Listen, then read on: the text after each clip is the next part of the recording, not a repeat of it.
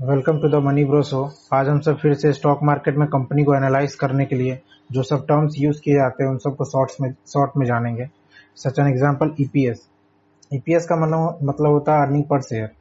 इससे पता चलता है कि कंपनी कितना प्रॉफिट कमा रही है एक शेयर के पीछे। इसको कैलकुलेट इसको कैलकुलेट करने के लिए हम सब profit divided by number of share करेंगे तो इससे हम सबको पता चल जाता है कि हाँ भाई, किसी भी एक कंपनी का ईपीएस कितना है।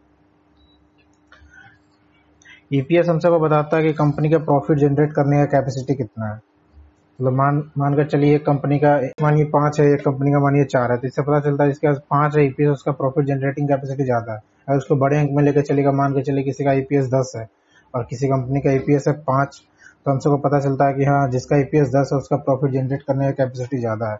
लेकिन एक चीज़ हमेशा माइंड में रखिए कि ईपीएस को है ईपीएस जो है, उसको डेट के मतलब कर्ज से इसको मैनिपुलेट किया जा सकता है। तो ये चीज़ हमेशा ध्यान रखना चाहिए।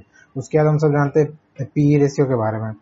पीई रेशियो का फुल फॉर्म होता है price to earning ratio price to earning ratio हम सबको बताता है कि शेयर जो है, वो ओवर वैल्यूड है या अंडर वैल्यूड है on the basis of their profit profit के हिसाब से कंपनी के प्रॉफिट के हिसाब से शेयर अंडर वैल्यूड है ओवर वैल्यूड है, ये हमको बताता है PE ratio PE ratio mainly हम सब share price of one share को डिवाइड कर देते हैं अगर ईपीएस से अर्निंग पर शेयर से तो हम सबको पी पीई रेशियो हम सबको मिल जाता है। सच एन एग्ज़ाम्पल मान के चलिए दो कंपनीज़ है, एक का एक का पी है ट्वेंटी का, एक का पी है दस का। तो इससे हम हमसे क्या पता चल रहा है कि मतलब कंपनी ए जो है, जिसका पी ट्वेंटी है और एक कंपनी बी है, जिसका कम जिसका पी टेन के आसपास है। तो मतलब कंपनी ए के एक रुपया एक रुपया कमाने के लिए हम सब उसको बीस रुपया दे रहे हैं। और वही कंपनी बी है जिसको एक रुपया कमाने के लिए हम सब दस रुपया दे रहे हैं। तो आप खुद ही सोचिए आप किसको कितना रुपया देना पसंद करिएगा। मतलब कि पी मतलब क्या कि, कि कोई भी एक कंपनी आपकी एक रुपया को कमाने के लिए कितना रुपया आपका यूज़ कर रही है। मतलब मान के चलिए कंपनी एक रुपया कमा रही है आज तो उसके लिए आप बीस रुपया देने के लिए तैयार है। मान के चलिए किसी कंपनी का पीई है ट्वेंटी तो इसका मतलब अगर वो एक रुपया कमा रही है तो उसके लिए आप बीस रुपया देने के लिए तैयार है। P ratio P ratio mainly तेरह, बारह से बीस के अंदर में लिया जाता है। मतलब अगर बारह से नीचे रहता है तो उसको अंडर वैल्यूड या कंपनी कंट्री कंट्री बोले सॉरी कंपनी के ऊपर इन्वेस्टर सब इन्वेस्टर सब कुछ डाउट रहता है। ऑप्टिमिस्टिक नहीं रहते हैं सब कंपनी के ऊपर, इसलिए उसका पीई मेनली लो रहता है। नहीं तो बहुत सारे बहुत सारे ऐसे ऐसे कंपनी जिनका पीई ट्वेंटी से अबव रहता है। तो इसका मतलब क्या कि मे बी ऐसा हो सकता है कि वो शेयर ओवर वैल्यूड है, नहीं तो इन्वेस्टर सब बहुत ज़्यादा ऑप्टिमिस्टिक है उस शेयर के बारे में। लेकिन एक चीज़ हमेशा हमें याद रखना चाहिए कि कुछ सारे ऐसे ऐसे इंडस्ट्रीज़ है या सेक्टर है जिनमें पीई हमेशा इंडस्ट्रीज़ के हिसाब से होता है। जैसे such an example diamond industry हो गया। डायमंड इंडस्ट्री हो गया या ये फर्टिलाइज़र इंडस्ट्री हो गया। इस सब में जितना, जितने भी आपको कंपनीज़ मिलेगी सारे का पी लो लो होता है। और वही अगर आप एफएमसीजी फार्मा और आईटी कंपनीज़ वगैरह देखिएगा तो उसमें हर एक कंपनी का जो पी है वो हमेशा हाई रहता है।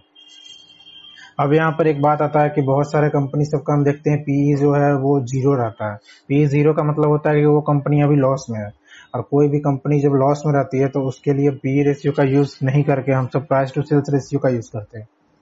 Price to sales ratio ratio निकालने के लिए price price of one share divided by sales per share जो होता है, उसको हम सब यूज़ करते हैं।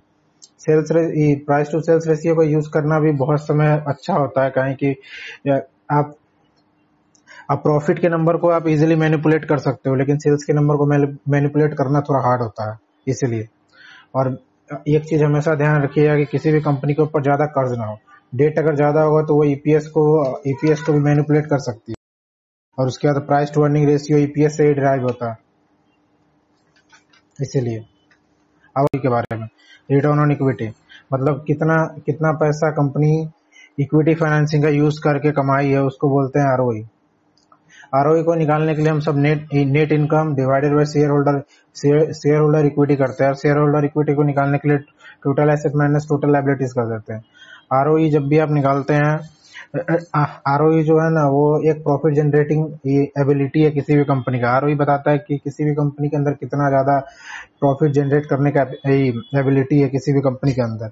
अगर किसी भी अगर कोई भी कंपनी अपना प्रॉफिट डेट फाइनेंसिंग का यूज़ करके अगर अपना आर बढ़ा रही है तो ये चीज़ को आप हमेशा चेक करिए कि हाँ कोई कंपनी डेट फाइनेंसिंग का यूज़ करके तो कहीं अपना आर नहीं ना बढ़ा रही है।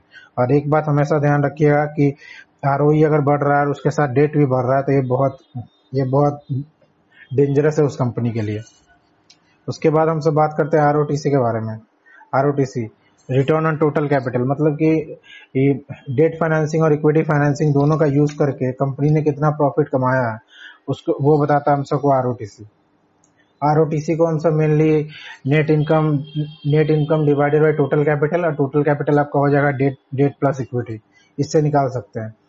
जब कभी भी आप आर ओ टी सी निकालते हैं या आर ओ टी सी देखते हैं किसी भी एक कंपनी का तो आप आप एक चीज़ हमेशा ध्यान रखिएगा कि जो आर ओ टी सी है किसी भी कंपनी का, वो उसके बिज़नेस ऑपरेशन के बलबूते पे खड़ा होना चाहिए और मेजोरिटी ऑफ़ मेजोरिटी जो आर है किसी भी कंपनी का, वो उसके मेन बिज़नेस ऑपरेशन से होना चाहिए। ना कि currency fluctuation one time event या कोई एक्सटर्नल फैक्टर के द्वारा। क्योंकि बहुत बार ऐसा होता है कि मतलब मान के चलिए एग्ज़ाम्पल लेते हैं एविएशन कंपनीज़ वगैरह हो गया तो एविएशन एविएशन कंपनी जितने हैं, उन सब में कभी भी क्रूड ऑयल का प्राइस अगर लो हो जाता है कुछ ज़्यादा समय के लिए तो एविएशन कंपनी का प्रॉफिट ऑटोमेटिकली बढ़ जाता है। तो ये एक वन टाइम इवेंट है।